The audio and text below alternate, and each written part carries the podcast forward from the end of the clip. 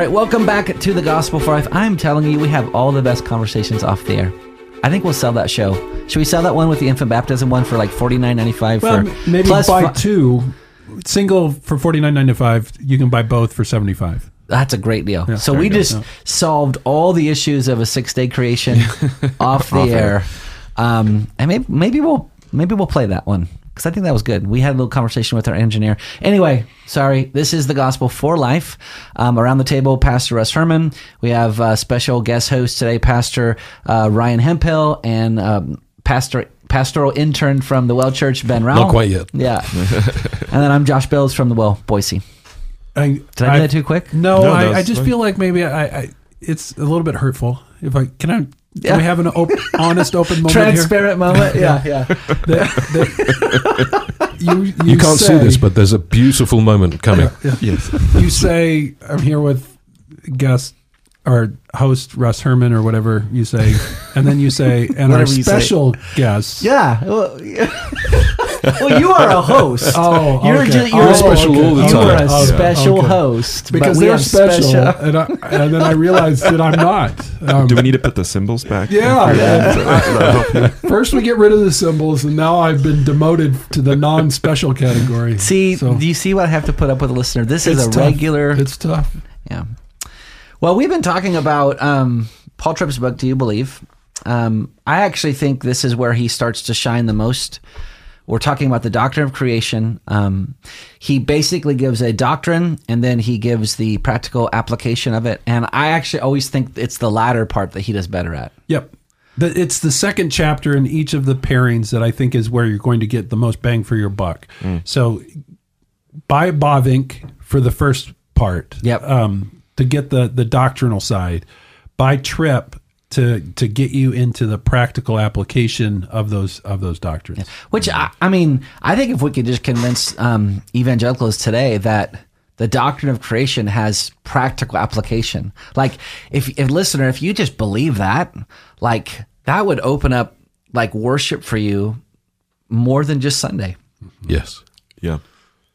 So he went through several uh, statements, um, and I just want to read the statement, and then let's ask the question: What are some implications of these statements? So the first statement has to do with purpose. So here's the statement: The doctrine of creation teaches us that we do not look to ourselves for purpose, but we look to our Creator.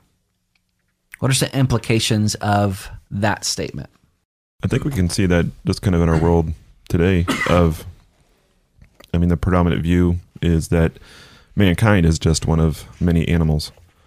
Um and if if if we have that view of humanity you know there's not really an inherent value in mankind. You know, some philosophers talk about how you know it's okay to, you know, do away with people if they don't have a understanding of their life, you know, whether that's an infant or an elderly person who's got dementia or Alzheimer's, who's a drain on society. And if you don't have uh, an inherent value in humanity, if we're just some other beast, you know, I think that's a logical conclusion. Um, however, God has said we are His creation made in His image. So what that does is it gives every single human being from the moment of conception until they take their last, even beyond, because as you know, Pastor Russ, you pointed out in an episode previously, you know, we're eternal beings that God has made. Our souls never die, and our bodies will be raised again. Um, every human being has inherent value. Yeah. the whole idea of purpose we were created as image bearers so our very core of our existence is to bear the image of mm-hmm. god to reflect his image in all things. And as a result we're created for the glory of god because the greatest glory is to reflect god's image mm-hmm. hmm. And so the idea is that all of humanity has value, has worth, has dignity, has a purpose because we've been stamped with the image of God. Yeah. Mm-hmm. And so what happens is, and this is why as as children of God, we're being recreated into the image of God, the image that was lost because of sin. Um, Paul talks about the fact in, in Colossians and Ephesians that we're being recreated in um, holiness and righteousness and true knowledge.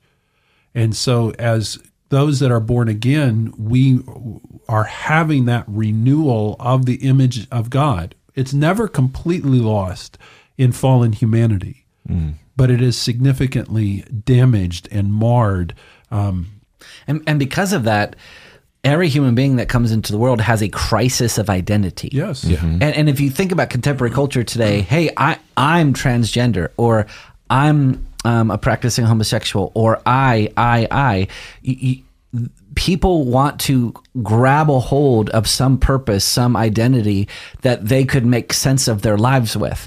And so um, there should be a, a sympathy on the part of Christians, not that we would um, identify with that sin or, or, um, celebrate that sin but we would say hey look they're looking for something to to grab their their their lives with It's it's it's like a mirror.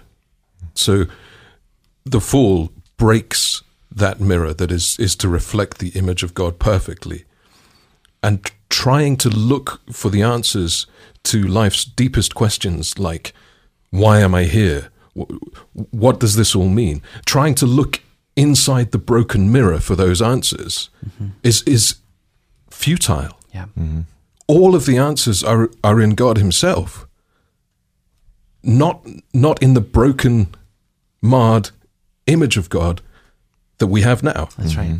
Absolutely. I mean, this is what basically Augustine is, is talking about that our hearts are restless until they find their rest in, mm. in, in God. And it's really what, what Ben is talking about that we have a purpose that we were created for. And we're going to be restless. We're going to, to to be broken and empty and struggle. And this is where what Josh is saying that we need to pity those that are outside of Jesus Christ because they truly are. They know they're an image bearer, and they know they have um, inherently they know that they have a greater purpose than what they they have outside of Christ, and they're searching Yeah. hopelessly to find that purpose in things that are not large enough, that are not big enough, that are not. Um, that aren't fit mm-hmm. to, to to give them the purpose that they need. Yeah. And this is why it's so important that we are the uh, need to be those that that proclaim the gospel. Yes. Because we do provide the only hope that they have for real purpose and meaning and a life of joy and peace and and, and all of the rest of the things that provide the, the the the foundation from which we live as believers. Yeah. Mm. So this is not a secondary matter to me to say that that we were created with a purpose, and mm. that purpose is to reflect the image of God. Because I think all of life actually flows out of that fundamental truth. Yeah. Well, I mean, Paul Paul sums up our whole purpose um, for existence in in one verse, 1 Corinthians ten thirty one. Whether you eat or drink, or or whatever you do, do all for the glory of God. Um, we were made to be worshiping beings, and we're going to look at this more later. But that is the purpose of our life. I mean. I- he- when we watch those nature shows, so we're talking about the doctrine of creation, right? We watch mm-hmm. those nature shows and they're wildly popular, like Planet Earth or whatever. You are brought to this point of celebration. Your, your heart can't help it. Mm. And then what happens? The commentator comes in and he he strips away that glory and he he he attributes it all to naturalistic evolutionary causes, right? Right. Well, that leaves those shows very unsatisfying. Right. That's why we always watch them with it muted. Oh, that's a good idea. That's a good idea. It's a fantastic idea. Um, so purpose, um, uh, um, purpose. The doctrine of creation teaches us that we do not look to ourselves for purpose, but we look to our Creator. So um, I think we have time to, to do one more statement. Um, this is the uh, the idea of ownership. So Tripp says the logic of creation says if you make it, you own it. Uh, so it is with God's creation of the world and everything in it. What are some implications of that? We don't own anything in a in a fundamental sense. Um, and and Tripp points out we don't even own ourselves. What's the Heidelberg Catechism question, right? The first question. What is my only comfort in life and death? That I, both body and soul, in life and death, do uh, belong. I belong to my faithful Savior Jesus Christ. And it's not just that uh, those that are children of God that belong to God. God is the the maker and creator and sustainer of all things. He brought all things into existence by the, the word of his power and upholds them by that same word of power. He provides for them and cares for them. And for that reason, he has an ownership over all things. And when you begin to just pause and think about that, then what you realize is that there is no area out of in my life that is outside of God's governance. Mm-hmm. And this is why 1 Corinthians 10:31 does matter. That whether you eat or drink, do it all for the glory of God. Well, why? Because in every detail of life, God has already planted his stamp upon it and said, This is mine. Yeah. Yeah. This area of life is mine. This arena is mine. These things are mine. Yeah. Everything belongs to me. And I brought all things into existence for my glory. And his glory is not some egotistical, self centered aspect. The fact that he brought creation into existence shows the graciousness of God, where he's saying, The greatest good of this world is myself, and I'm going to bring this world into existence so that for eternity they can revel in me, the mm-hmm. creator. I, I would say that if, if sin is actually an ownership problem, Yes. when we sin in a particular way, what we're saying is that belongs to me mm-hmm. rather than God. And, and Tripp points this out masterfully in, in the book. He says sexual abuse is an ownership problem. Hmm. Emotional abuse of your spouse is an ownership problem. Racial hatred is an ownership problem. Corrupt politics is an ownership problem. Materialistic greed is an ownership problem. And it goes on and on. You can just name any sin. And the reason why he calls them ownership problems is because we think that we can take this one part of creation and use it however we want to. Well, this goes back to the original sin of Adam and Eve. That sin really is, at its very core, us taking God's good gifts and using them for our own means, apart from what God has said. And Adam and Eve, in essence, defied God's authority and said, You have given these things in your creation, and we don't want to listen to what you've said that we may or may not do with your good creation. we want to be our own owners. We do. And the knowledge, the tree of knowledge of good and evil was not uh, um, an, it was not in and of itself an evil. God had declared that tree to be good. So the tree itself was not an evil.